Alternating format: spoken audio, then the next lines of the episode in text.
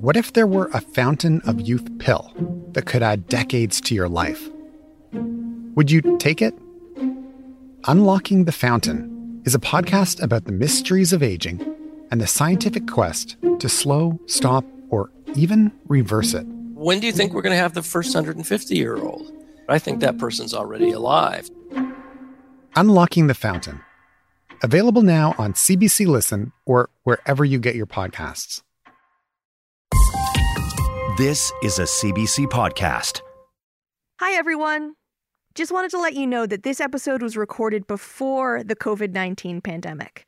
That's why you won't hear us talking about it, and you won't hear us talking about the impact it's had on how we grieve. Just so you know, this episode has a bit of cursing in it, just in case you're listening around younger years.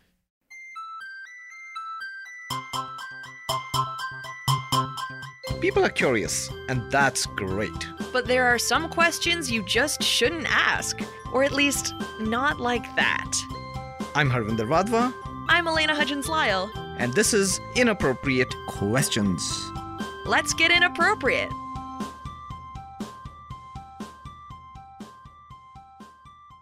Elena, the other day when you told me the next inappropriate question is, How are you? I was like, How could that be an inappropriate question? And then you clarified this was about grief. Yeah, I've been really excited since the start of our show to do an episode about grief because I think it's really hard to talk to people who are grieving. I mean, I myself lost my mom to lung cancer when I was 15, hmm. and something about Mm. having gone through a mm. big loss made me think that when I meet other people who are grieving or who have lost someone, I'm going to know exactly what to say. but when I talk to friends who are grieving, I still don't know what to say and mm-hmm. how to approach it. Yes, because I am always very uncomfortable when somebody shares his or her grief with me.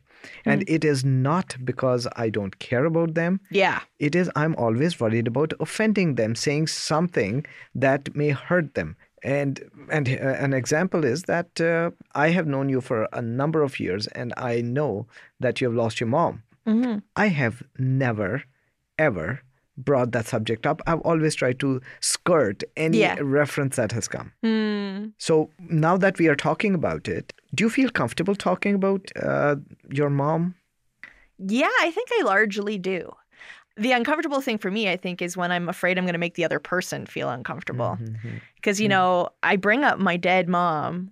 It's like the air gets sucked out of the room. So I I mostly want to be able to just talk about it and feel comfortable sharing this truth about my life and not make everyone sad or yeah, scared yeah, or uncomfortable. Well, what I am uh, hoping to learn is how to be able to share your genuine concerns, your genuine emotions, yeah. and use the right words, which uh, show the person we care about them, yeah. and also are not uncomfortable ourselves in that Yeah. situation.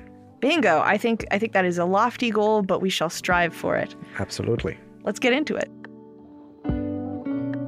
Are you okay? How are you doing? It's an unmanageable question for people who are dying or people who are grieving. you realize very quickly that this feeling that you've been keeping inside of you, everyone you know has been keeping that same mm-hmm. feeling inside. Today, we are talking to comedian Michael Cruz Kayne. Michael lost his infant son Fisher about 10 years ago. Until recently, he has been very private about his grief. Michael took to Twitter and wrote, 10 years ago today, my son died, and I basically never talk about it with anyone other than my wife. It's taken me 10 years to realize that I want to talk about it all the time.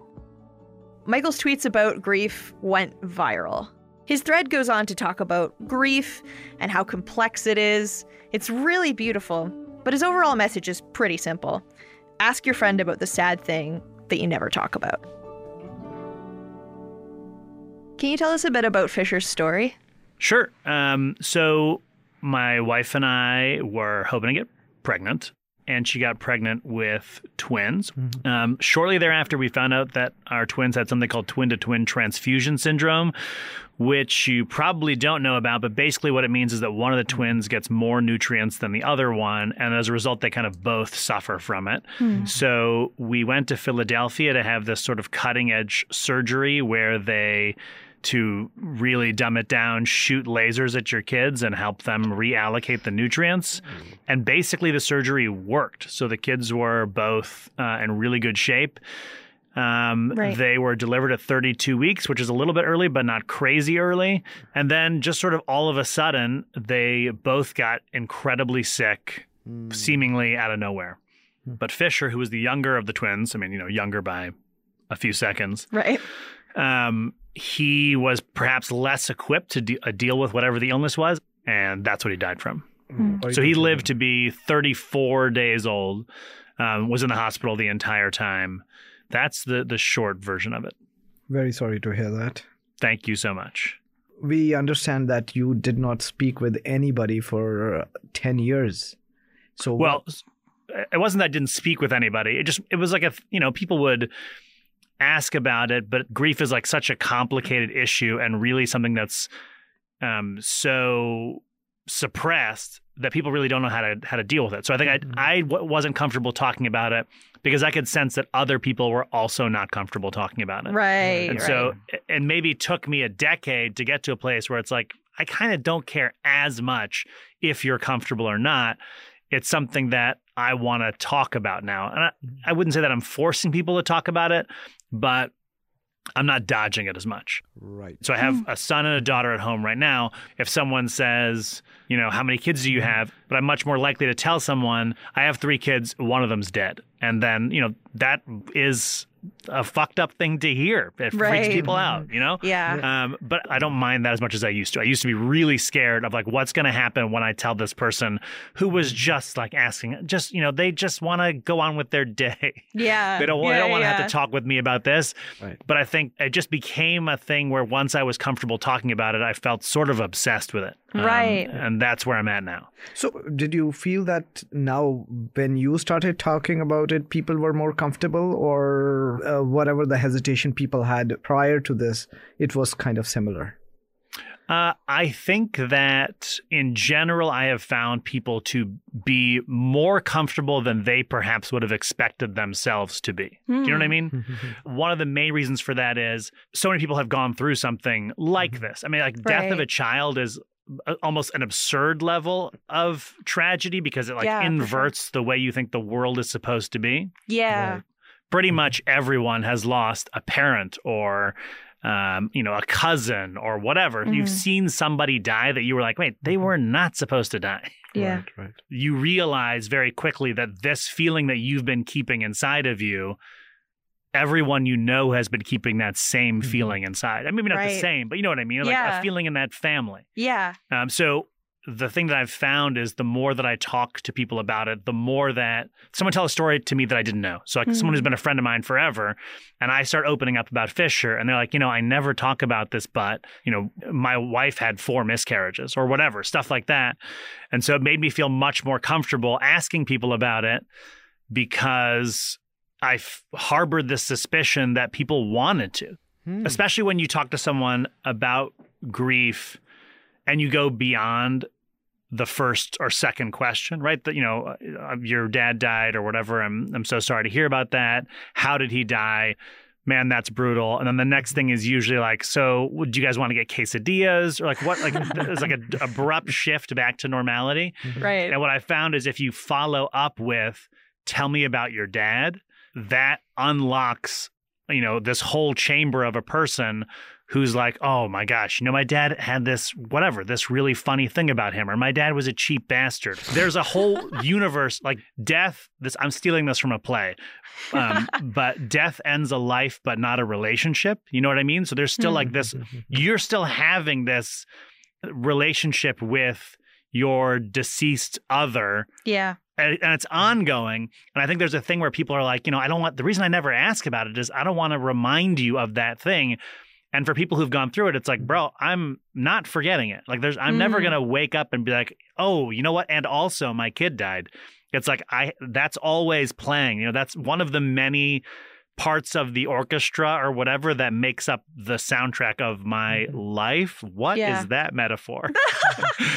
I, I could track. I could follow. It- It's Thank very, you. It's very interesting what you said because I have found myself in situations and I am just dumbfounded. I have no idea what is going to be the next question or what am I going to say to that person?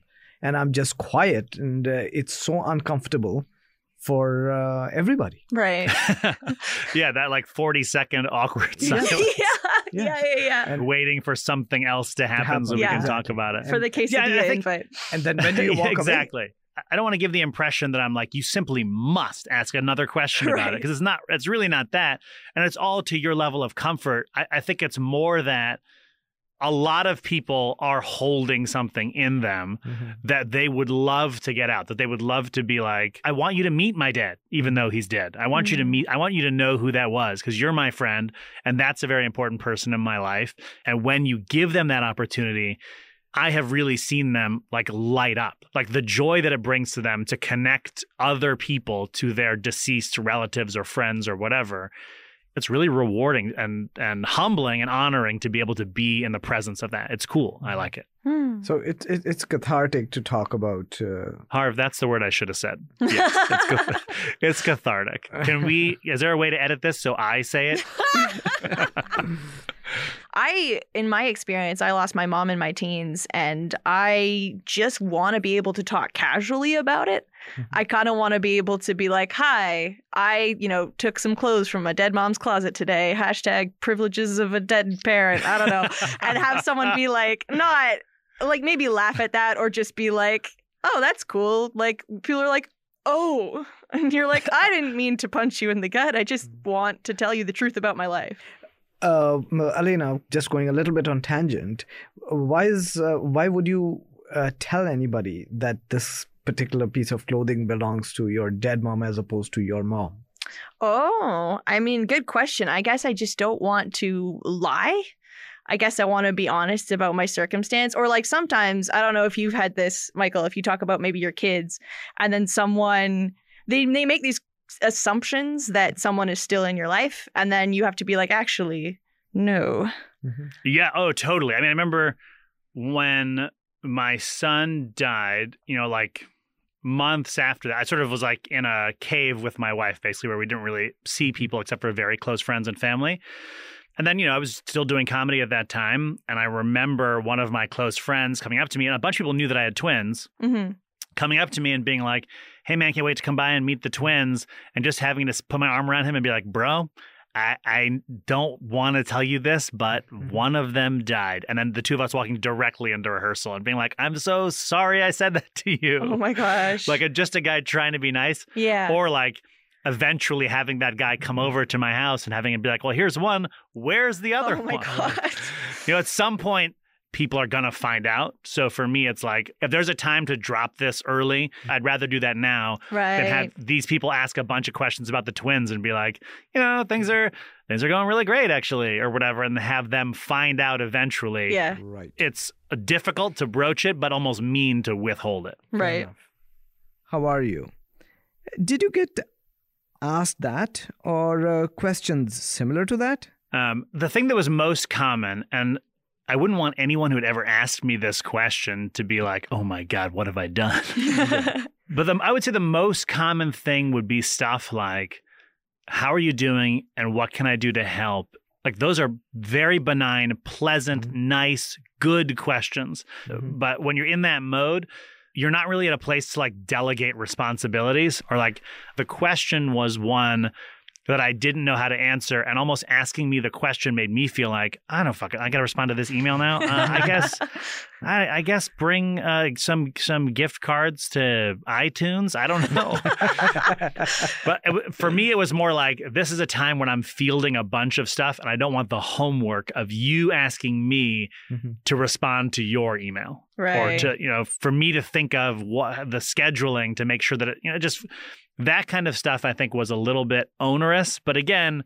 I don't hold that against anybody. And, you know, I, I don't think the internet would agree with me in most cases, but intent is like 95% I of the whole thing. I it's just like, are you trying to make me feel bad? If no, we're good. Right. exactly. What is the right question at that time? Hmm, that's tough. What Or is the the- right question? Or I the should have prepared appropriate this, Harv. question? yeah. Because we need to stick to our brand. right? Branding. um, I guess it's like, how are you doing? But it's really like, if the question is a little more active, Mhm. then it feels less like something you're doing in a way that's obligatory. Or if there, or if you follow up, Mm. then there's a sense that like, oh, I actually do want to know about this. Mhm. That's when I feel able to engage and like unload Mhm. some of the stuff that I've been feeling. Mm. Right. You know what I mean?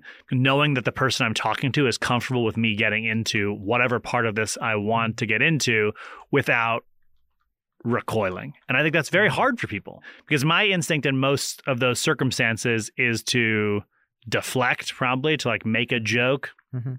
which is fine and good also. Mhm. But I think there's a part of me, especially then, that wants the therapeutic release, that catharsis of being able to talk about it for real. Hmm. Right. In your Twitter thread, you talk about how complicated grief can be. Uh, you call it a galaxy of emotions. And in particular, I found it interesting how you talked about how parts of grief were funny. I think that would surprise a lot of people. Um, what parts of grief were funny for you?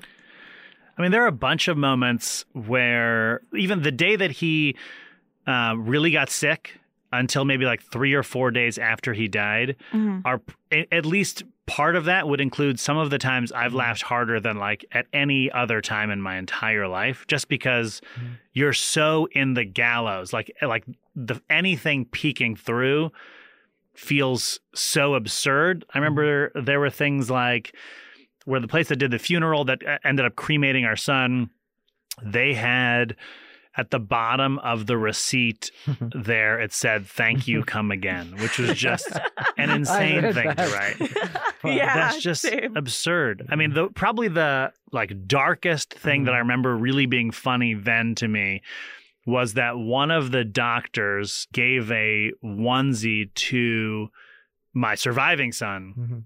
and I was opening it in the car with my brother and sister, and they were like, "What do you think this onesie is going to be?" Mhm. And I said, "I think it'll say something like, my brother died, and all I got was this lousy T-shirt." No. I just remember cackling for like ten minutes at how funny we all found that, just because, like, I don't know. So there are moments like that that are so funny, and part of what I have wanted is to just be able to talk about that stuff with people because I think the only thing that we're sort of permitted publicly mm-hmm. is this um complete and total surrender to the sadness and Mm. you should have that Mhm. like and you should have that for as long as you need to have it i'm not trying to rush anybody out of it Mhm. Uh, again i don't want to speak for i don't i don't want you to go to your friend's funeral and tell jokes and have them be like get out So, Michael, how do how did you or how do you talk to your kids about uh, their brother? Oh, cool question. So we talk about it periodically. So it's something that they're very, that they're aware of. Um, it's, that's not it's never been a secret. So my son, who's alive, it was his birthday recently, and my daughter was like, "Oh, you know, we should put another candle on the cake for Fisher." Stuff like that. So they're definitely aware of it. My daughter, who was not alive uh, during any of the time that Fisher was alive, will sometimes say, you know, tearfully, "I wish I had met Fisher." Mm. um, I don't know truly what how that will manifest itself as they get older. Like I really mm-hmm. hope it's not going to be the thing that they're you know with their therapist being like I can't fucking believe my parents told me this shit. Like it really ruined me. But I don't know. We just we I didn't we didn't know how to, what else to do, so that's mm-hmm. what we did. We told them about it. We talk about it mm-hmm. and we do our best to like field whatever questions they have about it and not make them feel like bad kids or whatever for asking. Mhm. Um, every year on the anniversary of his death is like Fisher Day, and so we try and do something, you know, generous or charitable. Hmm. Do they do they really enjoy taking part in these in these rituals? Like, how do they feel about it? I think they like it. I think it's like, uh, I think it's cool to them to be a part of it. I think they've had at least one argument about which one of them Fisher would like more. Oh my god! you know what I mean? So there's like there's definitely stuff like that that I think they look at the idea of Fisher with like a sort of a pure childlike like wonder and appreciation. Hmm. Thanks so much for speaking to us. That was wonderful. Thank you. My name is Madeline Chung, and I experienced two really significant losses um, in the past year. It's funny being a Canadian born Chinese woman because I didn't really see my parents express too much grief, which I think when the people who are around you going through the same thing as you are not expressing their emotions in the same way or are not really open to discussing it in the way that you'd like, it's difficult.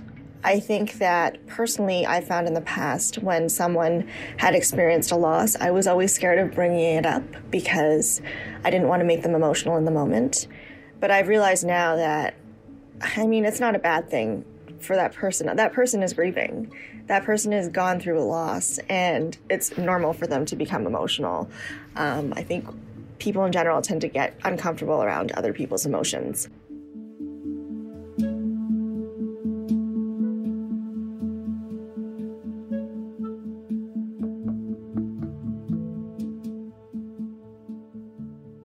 What if there were a fountain of youth pill that could add decades to your life? Would you take it? Unlocking the Fountain is a podcast about the mysteries of aging and the scientific quest to slow, stop, or even reverse it. When do you think we're going to have the first 150 year old? I think that person's already alive. Unlocking the Fountain. Available now on CBC Listen or wherever you get your podcasts.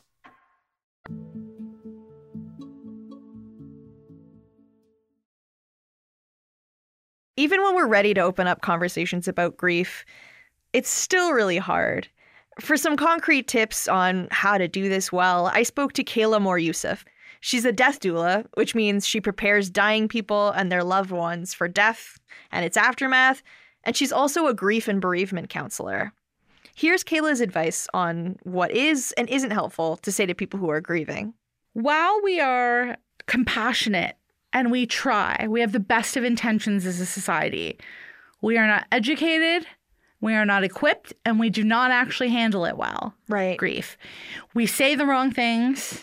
One of the worst things we say a lot to grieving people are a slew of statements beginning with the words at least. Oh, I hate those. Yeah, um like at least he lived a good life. At least you have time to find another husband. Oh no. At least you still have two kids. Mm. The at least have got to like be removed from your lexicon of grief speak. Mm-hmm. Um and but we mean it's the best of intentions again, right? Mm-hmm. When somebody says like I have cancer or somebody I love just died of cancer, you want to relate, right? Yeah. So you tell a story of the person you knew who had cancer Yeah. And it's not helpful and it also turns it on to the grieving person to suddenly want to comfort you. Yeah. so that's a problematic dynamic Mhm. but again built on the best of intentions. Um, also we do things like the, it's just nuanced things. We say let me know if i can do anything for you. A grieving person isn't a doesn't know what help support they need and b isn't going to come out and ask you for support. So mm. what we need to do for a grieving person is just show up. Show up and do their laundry. Show up and take their kids out for a day. One of the best things you can do for a grieving person is show up with food people in a like immediate grief they're not thinking about or prepared or in a place to like make all of their meals so that's one of the best things you can do is just show up with some food yeah. um, but like saying how can I help you or let me know how I can help you is actually really confusing and a bit overwhelming for a grieving person to like come back to you with an answer or response. So yeah, our society is pretty good with being compassionate, but not really good with acting on it or actually being equipped with the right words. Hmm, yeah. The one really nice thing you can do, and this includes in condolence cards, is offer an anecdote of their loved one who died. Or this is like a really nice story, or this is how they were meaningful to me, or how they affected my life. Right. Because that could be really meaningful to them Mhm. to hear a story about their loved one they'd never heard before. Yeah, and it helps you realize as a grieving person how big of an impact this person might have had. And that it wasn't just you who cared. Exactly, yeah. Yeah. Uh, you were talking about a lot of statements that aren't very helpful. What Mhm. about questions people can ask a grieving person? Um, yeah, so the big one is the big one you shouldn't ask is how are you? Because as you can imagine, that's like a bit of a slap in the face. It sounds really patronizing. You know that when you're in a bad mood Mhm. and somebody says, How are you? You want to punch them in the face. and on the same on the flip side, it also applies to people who are dying. Mm.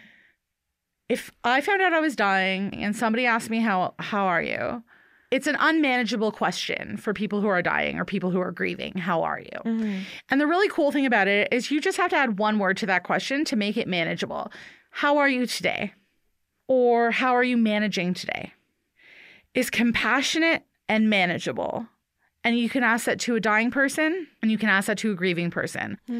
And it's an honest question and it really like kind of offers them an opportunity to breathe and say honestly how they're doing. It's it really moves the question from being a scripted thing you do, a scripted part of our societal mores, right? Mm-hmm. To a sincere inquiry. How are you doing today? That is your opportunity to say, I'm listening. Mm-hmm.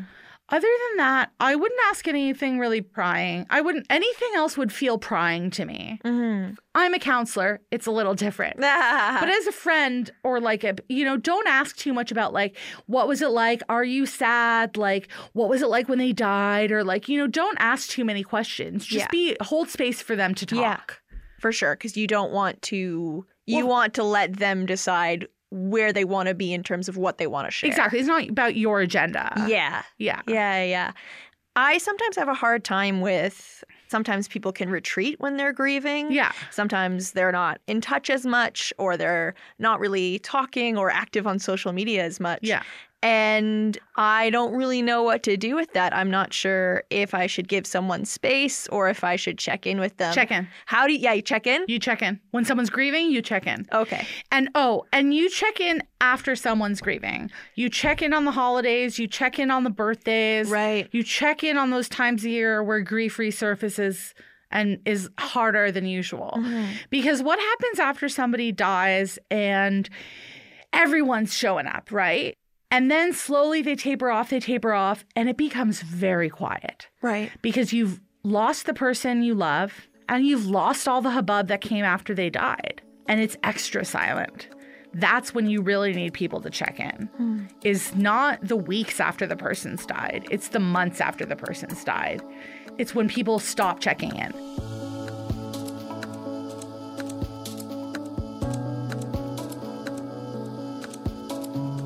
I'm Mackenzie Willis.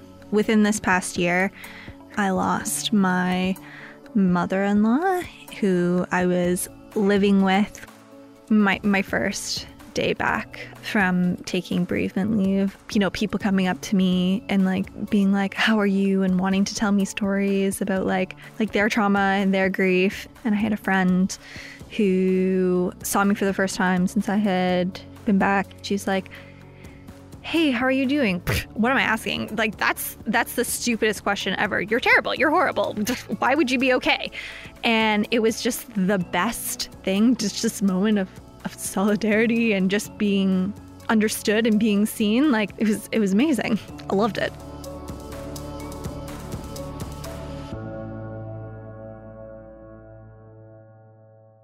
My name is Sarah. I lost my husband Kevin on August 7th, 2016. Kevin passed away at home alone, and he died from an accidental heroin overdose. Uh, we have two daughters, and they were five and two at the time of his death. Grief for me in grieving an overdose death has been complicated uh, from society's perspective in an unspoken hierarchy of death overdose death, it's pretty well at the bottom, and people don't have the same level of empathy or um, sadness for you or sympathy for you when the person you love essentially brought this on himself. People would say that my husband chose to use drugs and he chose to use too many that night, and so therefore he deserved to die. It's such a strange thing to wrestle with that I have all this beautiful stuff because of this trauma I went through. And another thing that I've had to uh, grapple with, you know, in, in addition to feeling sad and angry that Kevin died, I also feel happy and relieved. And that's pretty terrible to feel that you feel happy that the person you love most in the world died. Um, but through my grief journey, I've come to understand that you can be two feelings at once, and you can be feelings that are in opposition, and it's okay. So I can be sad and angry devastated that my best friend and my person I love most in the world is dead. And at the same time, I can be happy that he is because my life is easier now and I don't have to live with that level of stress that I did. So I can be happy and sad. Grieving for me, it's been a, I hate to say it, but it's been a beautiful lesson and I've learned a ton of things. Um, one of which is it's okay to ask for help. And when people are asking you how they can help, a better way to ask that is to be specific to the person who's grieving. So instead of saying, let me know if you need anything, they could say, I'm going to bring dinner by for you and your family. Is it better for me to drop it off on Thursday or Friday? It takes the decision making out of the griever's hands. I think one of the best things to think about is how much the grieving person wants to hear about the person that they lost. So don't be afraid to bring them up. Don't be afraid to ask questions about them. Don't be afraid to share a memory or a story. If you are worried that you're going to make us sad by bringing up the name of the person we've lost, he, we're, we are already sad. And by bringing up the name of the person we lost and talking about them, you might actually be injecting a moment or two of happiness into our day. So ask about them and talk about them.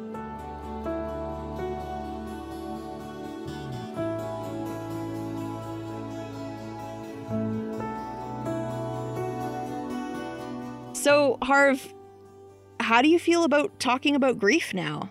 Do you think it's going to be easier now that we've had to do it a bit? Uh, I I feel I am now better equipped to show my actual emotions Hmm. than being uncomfortable in that situation. Hmm. When you are uncomfortable, it becomes more about you than about uh, comforting the person who is grieving. So I Hmm. think this episode has really helped me That's awesome. achieve that.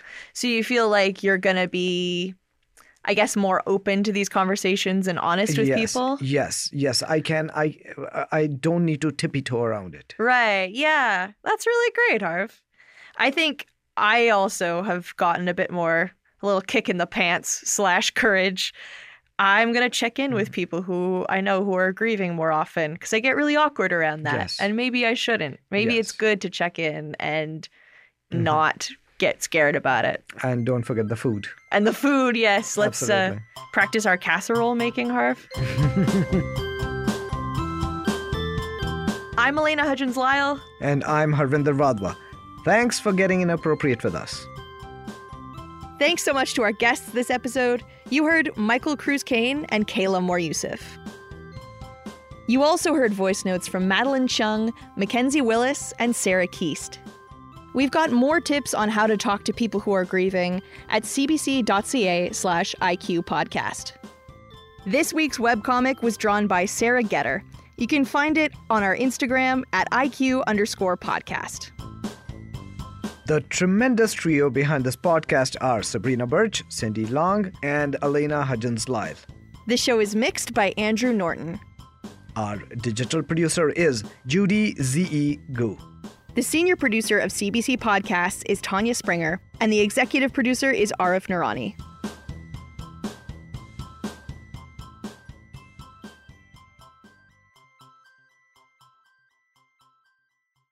An inappropriate question is like your parents going on vacation without you and only bringing you back a lousy t shirt. For more CBC podcasts, go to cbc.ca slash podcasts.